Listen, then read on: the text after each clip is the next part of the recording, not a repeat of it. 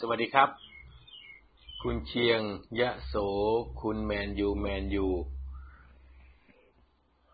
เอ่อได้ยินเสียงชัดเจนไหมครับ ถ้ายินเสียงชัดเจนแล้วบอกผมนิดนึงนะครับ พิมพ์บอกนิดนึง ถ้าได้ยินเสียงชัดเจนแล้วผมก็จะเริ่มพูดคุยกับท่าน ในประเด็นหัวข้อที่เราตั้งกันไว้ ขอบพระคุณครับ คุณจักรานนท์นะครับ คุณจักรานนท์ก็บอกแล้วครับว่าได้ยิน วันนี้ก็เป็นวันวันศุกร์นะครับ เป็นวันศุกร์ที่เจ็ดพฤษภาคม 2564 ซึ่งวันนี้มีการตั้งประเด็นการพูดคุยกันในประเด็นที่หลายท่านอาจจะสงสัยว่า ผมเอาเรื่องจริงมาพูด หรือ กุเรื่องขึ้น ก่อนที่จะเข้าประเด็นที่เราตั้งกันไว้ คือประยุทธ์อยากยอมแพ้ แต่ลูกสมุนขี้ข้าสุนัขรับใช้ และสลิมทั้งหลายไม่ยอม นี่คือประเด็นที่เราจะพูดคุยกันวันนี้ แต่ก่อนที่จะเข้าสู่ประเด็นนั้นก็จะสรุปสถานการณ์สักสองสามนาทีก่อนจะถึงเวลาสิบนาฬิกานะครับ สถานการณ์การเมืองที่อยากให้จับตามองวันนี้มีสามเหตุการณ์ก็คือหนึ่งการประชุมประเทศ G7 นะครับ G7 ก็มีสหรัฐอเมริกาเป็นผู้นำแล้วก็ออกแถลงการสำคัญก็คือโจมตีประเทศจีนนะครับ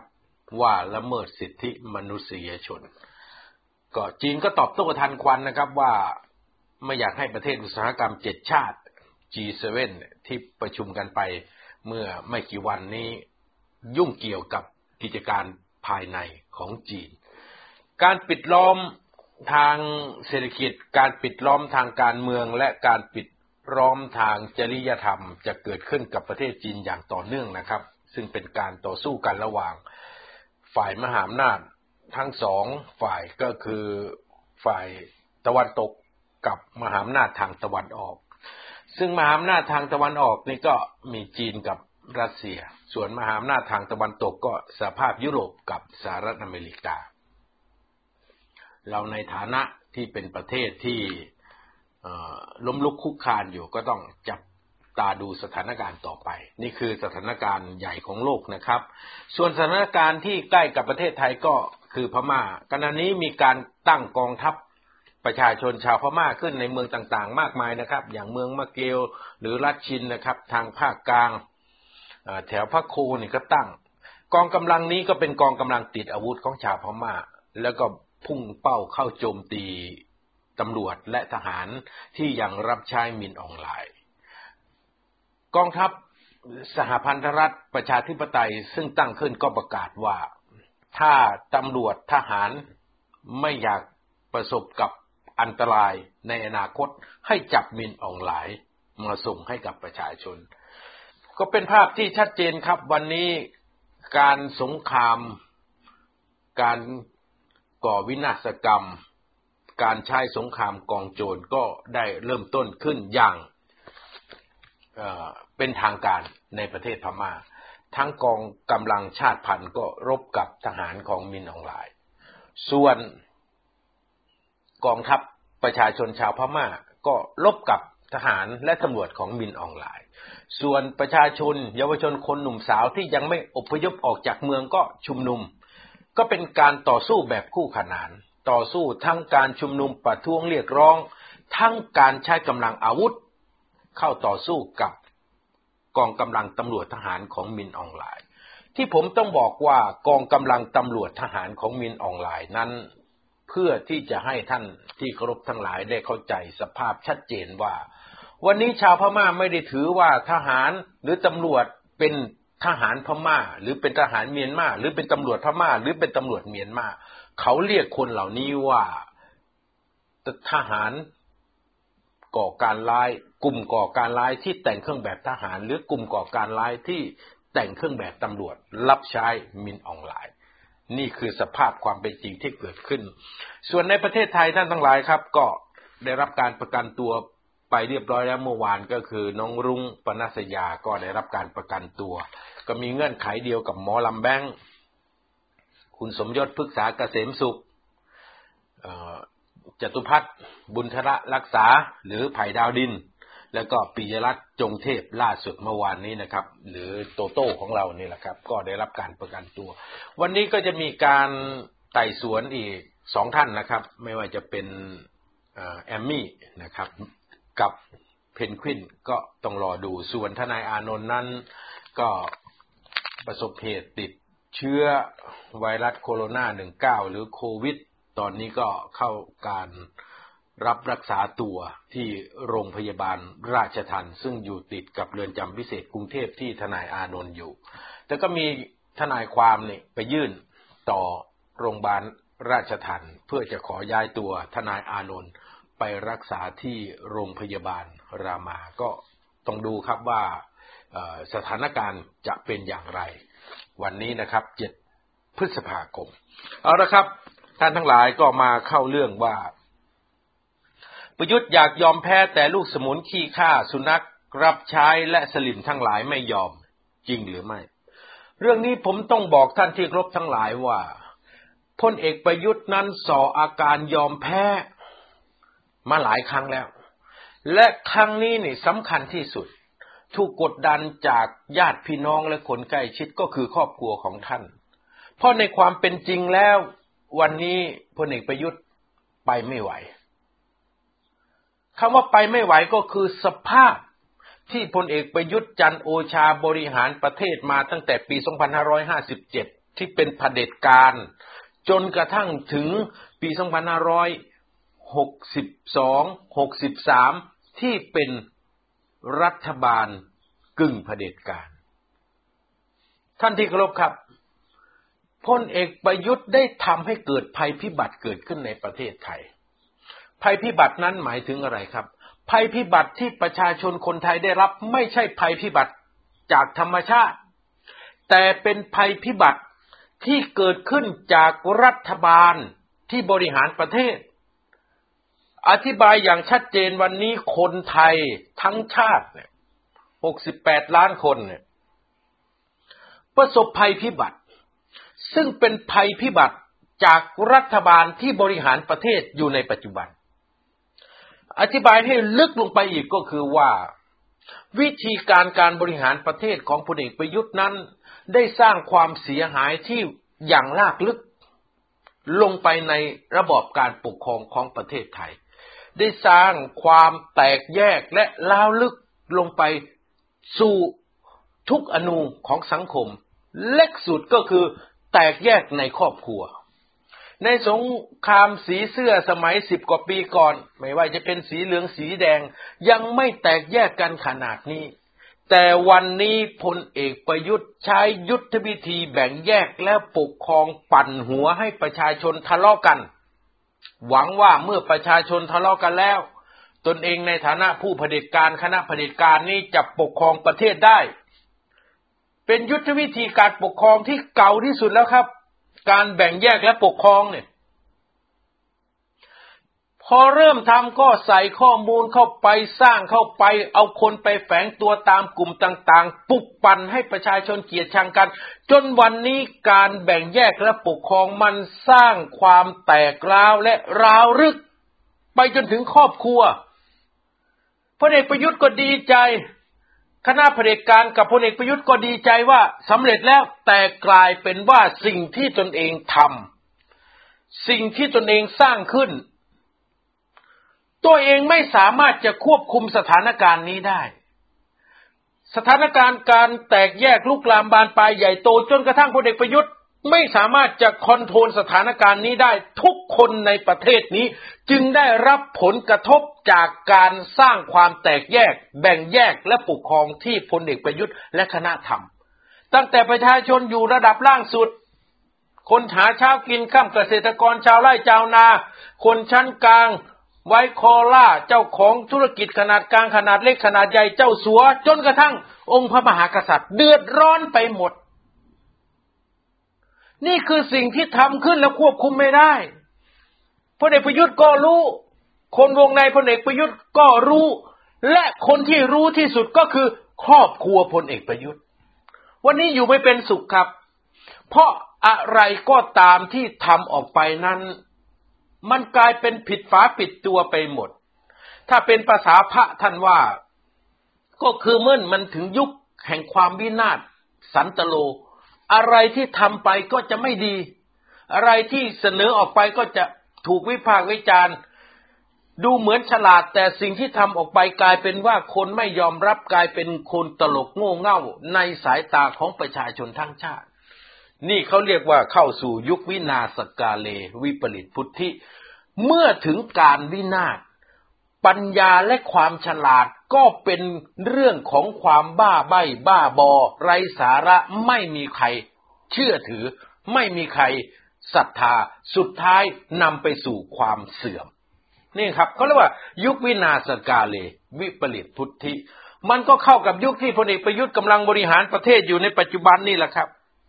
และชัดเจนที่สุดวันนี้พลเอกประยุทธ์ถูกกดดันจากการเดินนโยบายที่ผิดพลาด ที่ผมพูดไปเมื่อวานแล้ว ก็คือการใช้ความคิดแบบทหารและเป็นปมในใจของพลเอกประยุทธ์ที่ไม่เคยเข้าสงครามเลยตั้งแต่รับราชการจบจากโรงเรียนเตรียมทหารมา จนกระทั่งเกษียณพลเอกประยุทธ์ ในฐานะผู้บัญชาการทหารบกไม่เคยเข้ารบในสนามรบเลยแม้แต่ครั้งเดียว ก็เป็นปมในใจไงครับ ว่า ในชีวิตรับราชการไม่เคยลบเลย วันนี้มีเชื้อโรคมาก็ขอลบกับเชื้อโรคสักหน่อย กลายเป็นว่าใช้ยุทธวิธีผิด วางแผนผิด ไปเชื่อกุญซือไปเชื่อทีมงานที่ไม่มีความสามารถ ก็อยู่ด้วยกันทั้งหมดก็ไม่เคยรบกับใครน่ะนะครับ สงครามคอมมิวนิสต์จบไปแล้วตั้งแต่ปี 2525 และประเทศไทยก็ไม่เคยเข้าสงครามใหญ่อีกเลย สงครามที่รบกับ กองกำลังทหารเวียดนามครั้งสุดท้ายที่ช่องบก สมัยนู้นนะครับพลเอกอิสรพงษ์หนุนพักดี เป็นผู้บัญชาการ เป็นแม่ทัพภาคสองครับ มันนานมาแล้วนะหลายท่านที่ฟังผมอยู่หน้าที่นี้ยังไม่เกิดด้วยซ้ำนั่นหมายถึงว่าอย่ามาคุยนะ ที่พลเอกประวิตยบอกว่าไปลบทัพจับศึก ผมก็อยากรู้เหมือนกันพลเอกประวิตยไปลบที่ไหน ก็มันไม่มีสงครามนะครับนี่ทหารที่ปกครองประเทศอยู่ตอนนี้ไม่เคยรบกับใครเลย ก็เหมือนกับที่ทหารเกณฑ์เขาบอกนะครับ เป็นทหารไปแล้วลบกับหญ้าฆ่ากับมดเนี่ย ท่านที่รบทั้งหลายครับ เมื่อไม่ได้ลบกับใครก็ลบกับประชาชนนี่แหละก็ปกครองประเทศก็เอาเงินภาษีของประชาชนไปซื้อปืนซื้อรถถังซื้อเครื่องบิน ซื้อเรือรบแล้วก็มายึดอำนาจประเทศไทย นี่ไงทหารไทยตอนนี้ ท่านทั้งหลายครับ เมื่อมันถึงเวลาของการต่อสู้กับไวรัสโควิด และใช้วิธีการที่ผิดพลาดวันนี้เราจึงตกอยู่ในสภาพนี้ไงและพลเอกประยุทธ์ ออกอาการยอมแพ้แถลงการเมื่อวานก่อนเนี่ยที่ผมเอามาพูดเมื่อวานนี้เนี่ยถูกเขียนขึ้นและจำใจจะต้องอ่านอย่างนั้น แล้วก็ไม่กล้าให้ข่าว ไม่กล้าพูดเองเลย เพราะพลเอกประยุทธ์กลัวหลุด วันนี้พลเอกประยุทธ์เดินตาลอยแล้ว ถูกกดดันทุกภาคส่วน เพราะทุกคนเห็นชัด ยื่นข้อเสนอไป ว่าถ้าไม่สามารถจะควบคุมการระบาดของไวรัสโควิด ในพื้นที่กรุงเทพและปริมณฑลได้เนี่ย ก็จะพิจารณาตัวเอง มีการส่งสัญญาณไปอย่างนี้นะครับ ให้กับแกนนำต่าง ๆ นานา ว่าขอแสดงฝีมืออีกครั้งหนึ่ง ประเทศนี่มันกว้างเกินไป ควบคุมไม่ได้ มันระบาดไป แต่เมื่อระบาดในกรุงเทพมหานครและปริมณฑลนี่ ขอแสดงฝีมือพลเอกประยุทธ์ขอแสดงฝีมือครั้งสุดท้ายก็เมื่อวันก่อนเนี่ย แต่งตั้งออกมาว่าเป็นผู้ในการปราบเชื้อโรคไวรัสโควิด ในพื้นที่กรุงเทพและปริมณฑลมีเลขาธิการสภาความมั่นคงแห่งชาติ ไอ้คนนี้แหละครับ ไอ้ในพลคนนี้แหละกำลังพาพลเอกประยุทธ์พัง เลขาธิการสภาความมั่นคงแห่งชาติคนนี้แหละผมบอกท่านไว้เลย พังก็นี่แหละสองคนเนี่ยพลเอกประยุทธ์กับพลเอกคนหนึ่งเนี่ย แล้วเมื่อวานนี้พลเอกคนนั้นก็มาพูดตำแหน่งก็คือย้ายจากกองทัพบบกมาเป็นเลขาธิการสภาความมั่นคงแห่งชาติ ซึ่งไม่มีความสามารถเพียงพอที่จะเป็นเลขาธิการสภาความมั่นคงแห่งชาติได้ เพราะมีความคิดที่คับแคบ บอกว่าการล็อกดาวน์การเคอร์ฟิวจะเป็นหนทางสุดท้าย แต่เมื่อถามเรื่องเยียวยา แบะแบะแบะเห็นไหมครับ เพราะรากของความคิดจากการเป็นทหารที่คับแคบนั้น มันไม่สามารถที่จะแก้ไขปัญหาสถานการณ์ในภาค ระดับมหภาคอย่างนี้ได้ เพราะมันมีองค์ประกอบหลายภาคส่วนที่เกี่ยวเนื่องกัน ก็คนหิวทุกวันนะครับ จะให้เขาอยู่บ้านได้อย่างไร แค่นี้ก็ไม่รู้แล้ว ดังนั้นท่านที่เคารพทั้งหลายครับ เมื่อพลเอกประยุทธ์ยืนมาถึงจุดนี้ เดินมาถึงจุดนี้ มันก็มีแค่ว่าล้มเหลวกับสำเร็จคำว่าล้มเหลวกับสำเร็จเนี่ยไม่ใช่ว่าพลเอกประยุทธ์ จะมีสถานะอยู่ต่อไปได้นะครับ เพราะเราเห็นอยู่แล้วว่ามันไปไม่ได้ แต่ท่านยังฝืนอยู่ ที่ฝืนเพราะอะไร ผมจะบอกให้ คนรอบข้างพลเอกประยุทธ์เนี่ยชื่ออะไรนอนหนูนอนหนูเป็นพวกทหารทั้งหลายเนี่ย นิดนิดอะไรนี่แหละ มีคนโทรบอกผมว่าคนนี้กำลังพยายามที่จะล้างสมองพลเอกประยุทธ์ พยายามที่จะกล่อมประสาทพลเอกประยุทธ์ให้เชื่อว่า เอาละนายชนะแน่ไอ้ไอ้เสคนนี้ล่ะที่เป็นตัวผลประโยชน์เนี่ยและไปร่วมกับด็อกเตอร์คนหนึ่งที่เพิ่งเปลี่ยนชื่อใหม่ พยายามที่จะพูดหว่านล้อม ส่งข้อมูลเข้าไปโอ้ชนะแน่ท่าน ถ้าปราบโควิด ในเขตกรุงเทพและปริมณฑลสำเร็จประชาชนจะกลับมานับถือท่าน กระแสจะกลับมา นี่ มันรวมกันเนี่ยลูกสมุนและขี้ข้าสุนัขรับใช้เนี่ย มีอะไรคนหนึ่งชื่อนอนหนูเหมือนกันนอนหนูสระแอเนี่ย เป็นด็อกเตอร์ ไอ้หนึ่งก็ด็อกเตอร์สองด็อกเตอร์ กับพวกคณะที่แวดล้อมหาผลประโยชน์ รอบข้างพลเอกประยุทธ์เนี่ยกำลังกล่อมประสาทพลเอกประยุทธ์อยู่ บอกว่าชนะแน่ ประชาชนจะกลับมาศรัทธาท่านเหมือนเดิม ประชาชนจะยกท่านเป็นวีรบุรุษของชาติ ที่สามารถจะปราบเชื้อโรคไวรัสโควิด ในเขตกรุงเทพและปริมณฑลสำเร็จ ดูนะมันใช้วิชาหมากินความคิดกับพลเอกประยุทธ์แล้วตอนนี้ มันหมดทางแล้วท่านที่เคารพทั้งหลาย ทำไมถึงว่าอย่างนั้น เพราะสิ่งที่คนเหล่านี้ไอ้สองด็อกเตอร์กับไอ้เสคณะนี้ที่ถือกระเป๋าแวดล้อมล้อมหน้าล้อมหลังพลเอกประยุทธ์อยู่เนี่ยคิดถึงประโยชน์ของตัวเองทำไมถึงบอกว่าคิดถึงประโยชน์ของตนเองไอ้ด็อกเตอร์หนึ่งด็อกเตอร์สองเนี่ยไอ้ด็อกเตอร์สอกับด็อกเตอร์นอเนี่ยกับไอ้เสนอเนี่ยนอนิดนอแนกเนี่ย มันรู้ว่าถ้าพลเอกประยุทธ์หมดอำนาจลงเมื่อไหร่ คนมาเป็นนายกรัฐมนตรีคนใหม่นี่ เอาตีนกวาดพวกนี้ทิ้งทันที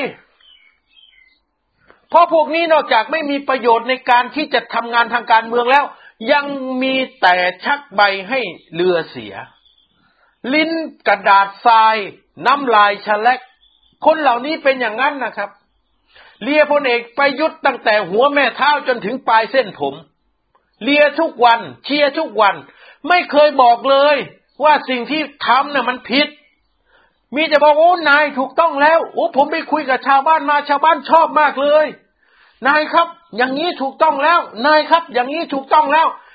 ไอ้พลเอกประยุทธ์ก็บ้าดิครับ ถูกเลียทุกวัน ถูกเชียร์ทุกวัน เยินยอทุกวัน ก็ลอยเลย ก็เหมือนสมัยนู้นนะครับ ก่อนที่จอมพลปอจะหมดอำนาจเนี่ย หลวงวิจิตรวาทการก็เชียร์จอมพลปอซะโอ้โหท่านเดินมานี่ แสงรัศมีออกส่องประกายเชียร์กันไปถึงขนาดนั้น ตอนนี้ก็เหมือนกัน ไอ้สองด็อกเตอร์กับหนึ่งคณะเสนี่ก็เลียพลเอกประยุทธ์ ดีครับผมเหมาะสมกับท่านถูกแล้วครับ นายนายเก่งที่สุดนายฉลาดที่สุด นายรอบคอบที่สุดถูกต้องแล้วครับนายพูดทุกวันไอ้พลเอกประยุทธ์ก็บ้าจีก็เลยตกนรกลงเหวพาประเทศไทยพาคนไทยไปอย่างนี้นะครับ นี่คือความจริงผมเอามาบอก พวกสอพอพวกนี้ท่านทั้งหลายครับ ไอ้คนอยากอยากยอมนี่อยากยอมนะ ตอนนี้นี่ครอบครัวพลเอกประยุทธ์นี่บอกให้ยอมแล้ว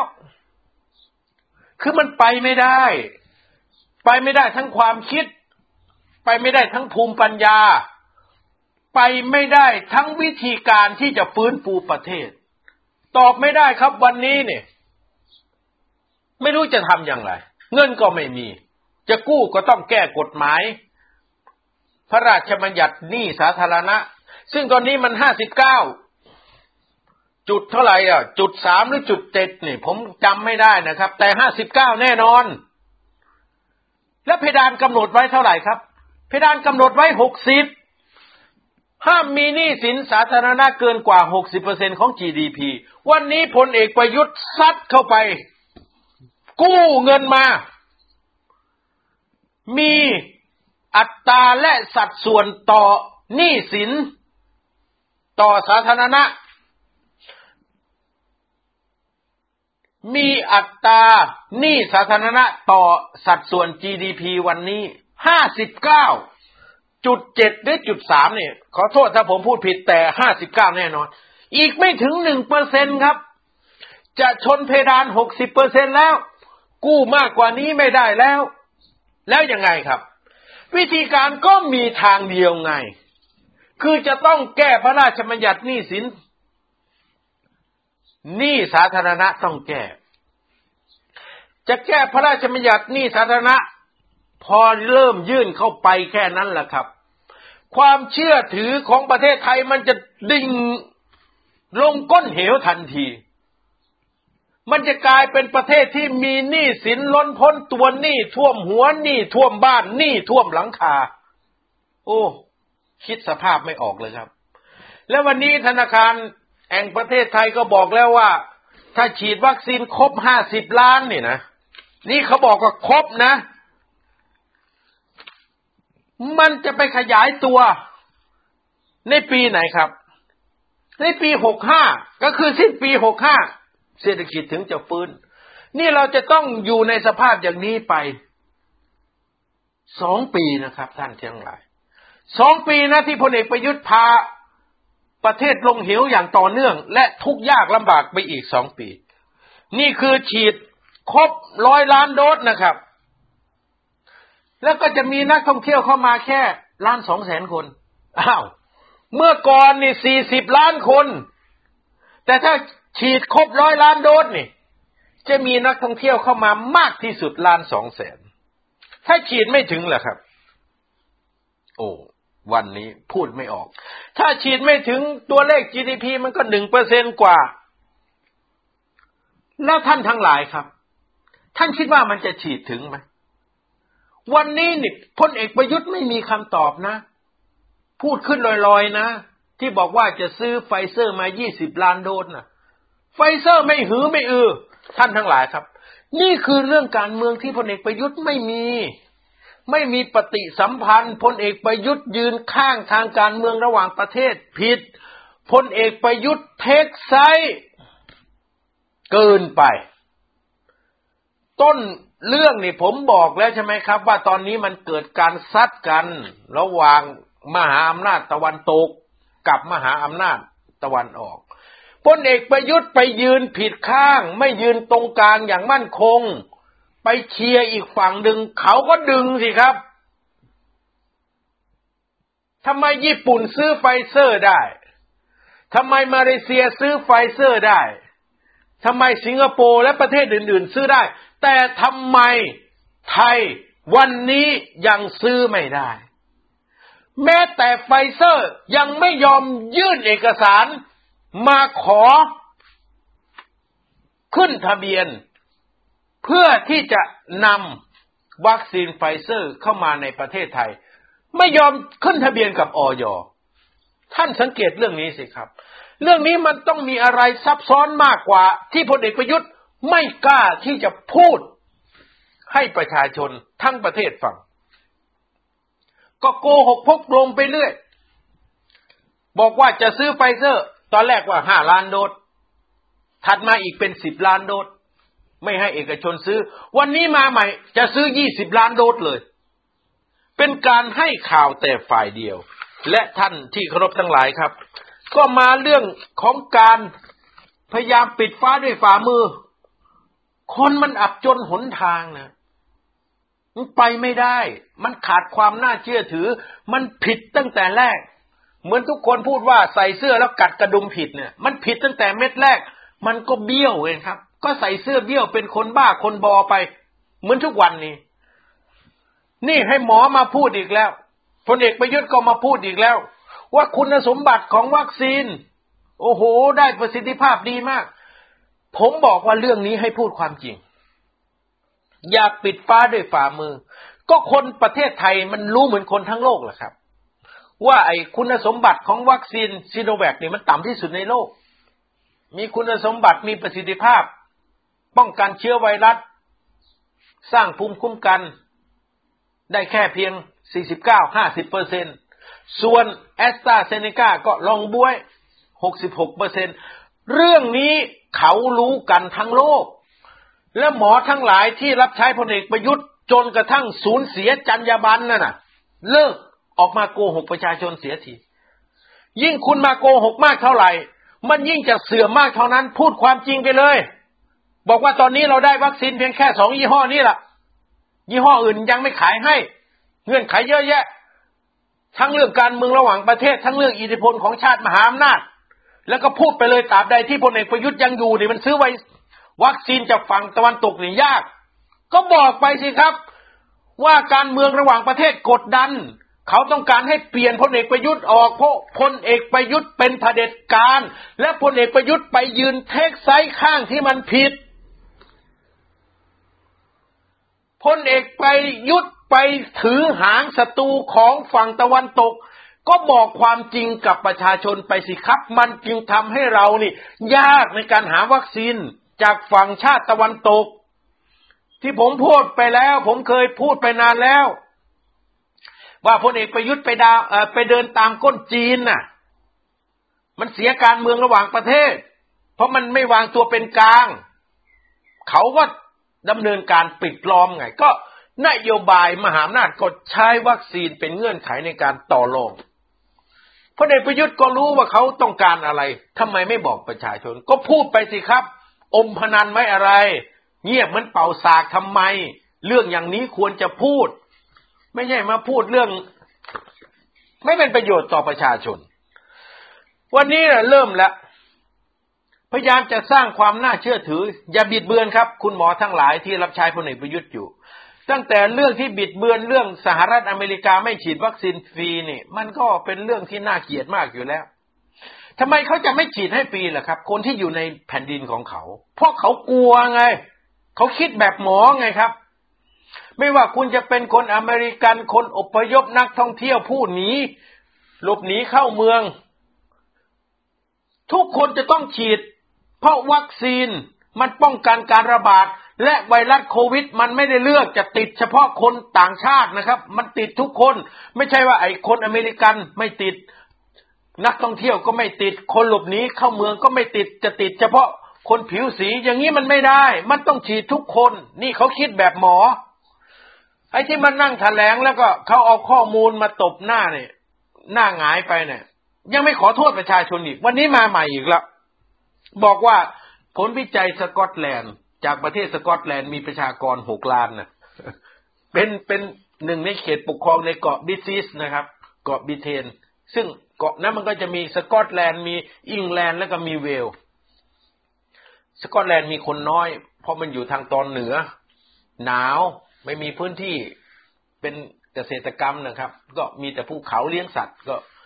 มีกลาสโกว์เป็นเมืองสำคัญเมืองหลัก ของสกอตแลนด์ เอาผลวิจัยของสกอตแลนด์มาวิจัยว่าคุณสมบัติประสิทธิภาพของแอสตราเซเนกาเท่ากับไฟเซอร์ ห่างกันสองเปอร์เซ็นต์แปดสิบหกต่อแปดสิบสี่เอานี้มา พยายามที่จะทำให้คนในประเทศไทยเชื่อว่า ไอ้วัคซีนแอสตราเซเนกาที่คาดว่าจะผลิตได้ในเดือนมิถุนายนเนี่ย จะเอามาฉีดเนี่ยบอกว่าดี เพราะประชาชนเขาก็อยากได้ของดีนะครับ ของดีทั่วโลกเขาก็บอกอยู่แล้วว่า ผลกระทบมันน้อยไฟเซอร์โมเดอร์นาอันดับหนึ่งอันดับสองนี่ประชาชนก็อยากได้ทำไมประชาชนไม่อยากได้ครับ ก็ญี่ปุ่นฉีดให้ฟรี สิงคโปร์ฉีดให้ประชาชนฟรี มาเลเซียก็ฉีดให้ฟรีสหรัฐอเมริกาก็ฉีดให้ฟรี เขาก็อยากได้ของดี และยิ่งฟรีด้วยประชาชนคนไทยก็ชอบ แต่นี่เอาของบวยที่สุด แล้วก็ลองบวยมาฉีดให้ประชาชน คนมันเสียภาษีนี่ครับ ไม่ใช่เงินของพลเอกประยุทธ์เนี่ย เงินของคนไทยก็อยากได้ของดี นี่คือสิ่งที่คนไทยกำลังเรียกร้อง ท่านทั้งหลายครับ เรามาดูว่ามีกี่ประเทศแล้วที่มีผล หรือมีนัยยะ หรือได้แสดงนัยยะสำคัญ ต่อวัคซีนยี่ห้อแอสตราเซเนกา ที่พูดมานี้นี่ มันเป็นข่าวดังไปทั่วโลกแล้วนะครับ ไม่ใช่ว่าผมจะมาใส่ร้ายว่ารัฐบาลพลเอกประยุทธ์ เลือกวัคซีนที่ไม่มีคุณภาพมาฉีดให้ประชาชน มันไม่ใช่ความใส่ร้าย ไม่ใช่การใส่ร้าย เพราะมันเกิดเป็นเรื่องจริง กับผลวิจัยออกมา สุดท้ายก็คือซีโนแวค49-50เปอร์เซ็นลองสุดท้ายก็คือแอสตราเซเนกา66เปอร์เนี่ไงครับ มันเป็นความจริงไงท่านที่เคารพทั้งหลายครับ มีประเทศไหนบ้างที่มีปฏิกิริยาต่อวัคซีนของแอสตราเซเนกาผมไล่เรียงนะครับ เอาไม่กี่ประเทศ แต่เอาประเทศสำคัญสำคัญกันแล้วกัน เช่น ประเทศสหรัฐอเมริกาเนี่ยประกาศวัคซีนแอสตราเซเนกาที่อยู่ในระบบของสาธารณสุขอเมริกาทั้งหมดเนี่ยโลไว้ก่อน โลออกไปไม่เอามาฉีด วันนี้ให้ฉีดไฟเซอร์ ฉีดโมเดอร์นาแล้วก็แทรกด้วยจอร์นสันแอนด์จอร์นสันนี่สหรัฐอเมริกานะครับเขาก็สั่งวัคซีนมาหลากหลายยี่ห้อทั้งหมดละแต่เขาก็โละวัคซีนของแอสตราเซเนกาออก นั่นหมายความว่าวัคซีนของแอสตราเซเนกาอาจจะไม่มีประสิทธิภาพเพียงพอต่อมาตรฐานสาธารณสุขของสหรัฐอเมริกาที่บอกว่าฉีดแล้ว จะต้องสร้างภูมิคุ้มกันหมู่ได้ กับสามารถมีประสิทธิภาพป้องกันการติดเชื้อใหม่ได้ ซึ่งก็มี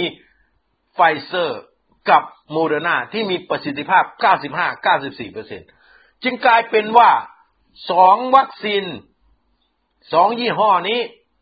เป็นวัคซีนที่รัฐบาลสหรัฐเลือกฉีด แล้วก็ฉีดฟรีให้กับคนทุกคนที่ยืนอยู่บนแผ่นดิน สหรัฐอเมริกา นี่คือสหรัฐนะครับ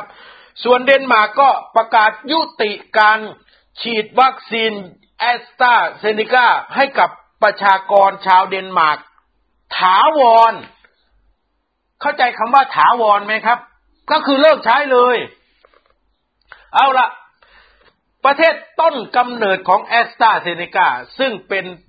ประเทศอังกฤษกับสวีเดน เขาคิดอย่างไรกับแอสตราเซเนกาวันนี้อังกฤษสาธารณสุขอังกฤษก็ประกาศชัดเจนนะครับว่าคนที่จะฉีดแอสตราเซเนกานั้นต้องเป็นคนอายุต่ำกว่าสามสิบปี ถึงจะให้ฉีด เพราะมีร่างกายที่แข็งแรงเพียงพอที่จะรับผลข้างเคียงจากการฉีดวัคซีน ไอ้คนที่อายุเกินกว่าสามสิบปีไม่ให้ฉีดแอสตราเซเนกานี่คืออังกฤษนะครับ เป็นคนคิดนะ ซึ่งร่วมมือกับสวีเดน คิดวัคซีนแอสตราเซเนกาออกมา เอาละไปดูเยอรมันนี่ที่เป็นประเทศหนึ่งที่เคยหนุนแอสตราเซเนกามาก วันนี้ประเทศเยอรมัน ได้มีคำสั่งระงับการฉีดวัคซีนแอสตราเซเนกาให้แก่ประชาชนทุกคนที่มีอายุเกินกว่า 60 ปี เพราะมันสร้างผลกระทบ ต่อประชากรที่มีอายุเกินกว่า 60 ปีมาก เกิดผลข้างเคียงมาก ไม่สามารถที่จะรับผลข้างเคียงที่มีผลกระทบต่อประชาชนได้ จึงระงับการฉีดวัคซีนแอสตราเซเนกาให้กับคนเยอรมันที่อายุเกินกว่า 60 ปี เอาละครับ ถัดจากเยอรมันมาเรามาดูฝรั่งเศส ฝรั่งเศสนี่บอกเลยว่า คนที่อายุต่ำกว่า55ปี ไม่ควรฉีดแอสตราเซเนกาท่านเห็นไหมครับ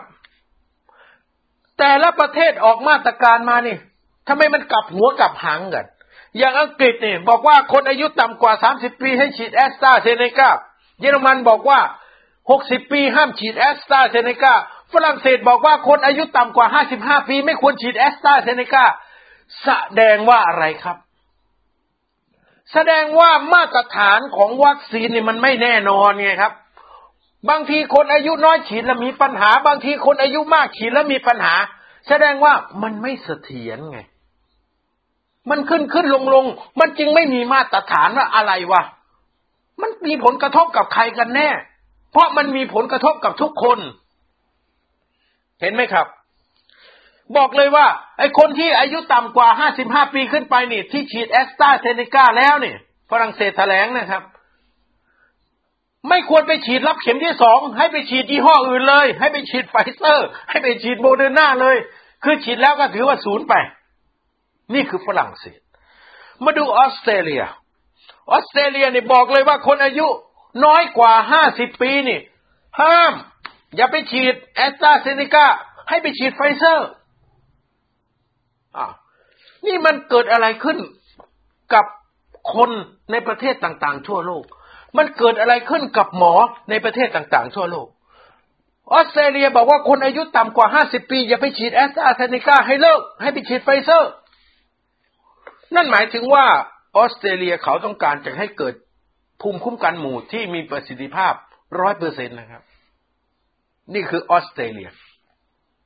มาดูเกาหลีใต้ ที่มีข่าวแพลมว่าโอ้ผลวิจัยออกมาแล้ว วัคซีนแอสตราเซเนกามีประสิทธิภาพมาก มีข่าวแพลมมาจากเกาหลีใต้ วันนี้เกาหลีใต้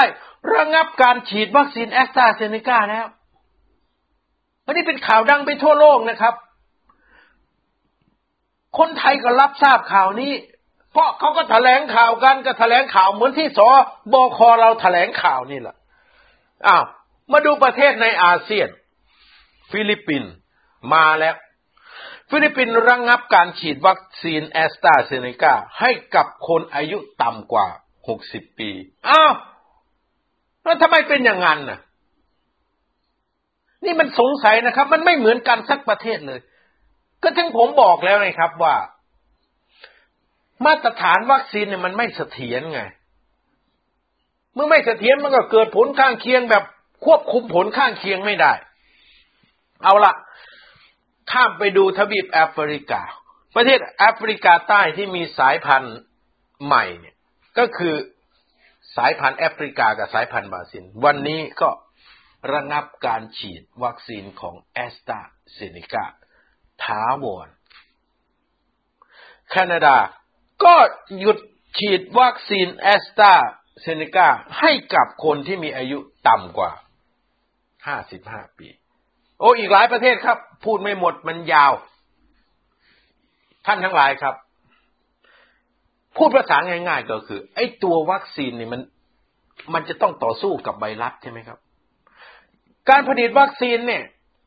ไม่ว่าจะเป็นซีโนแวคกับแอสตราเซเนกาเนี่ย ผลิตมาคล้ายๆกัน สูตรเหมือนๆกัน อาจจะไม่เหมือนกันร้อยเปอร์เซ็นตนะครับ ผมฟังคุณหมอก็ท่านที่อยู่สหรัฐอเมริกานะครับ ก็เป็นบุคคลสำคัญท่านก็พูดให้ฟังเข้าใจง่าย ท่านบอกว่าวัคซีนที่ประเทศไทยใช้อยู่สองยี่ห้อเนี่ยคือวัคซีนของซิโนแวคกับวัคซีนของแอสตราเซเนกานั้นเนี่ยมันถูกผลิตขึ้นโดยขบวนการที่จำ เฉพาะไวรัสตัวเดิมก็คือไวรัสอู่ฮั่น คือรูปแบบหนามของตัวไวรัสเนี่ย คือมันเป็นทางวิชาการนะครับเอาผมพูดง่ายๆคือไวรัสมันกลมๆ แล้วมันจะมีหนามออกมา แล้วมันจะไปเกาะกับโปรตีน โปรตีนก็คือเซลล์ของมนุษย์นี่แหละไอ้วัคซีนของแอสตราเซเนกากับวัคซีนของซิโนแวคเนี่ย มันจำแต่หนามของ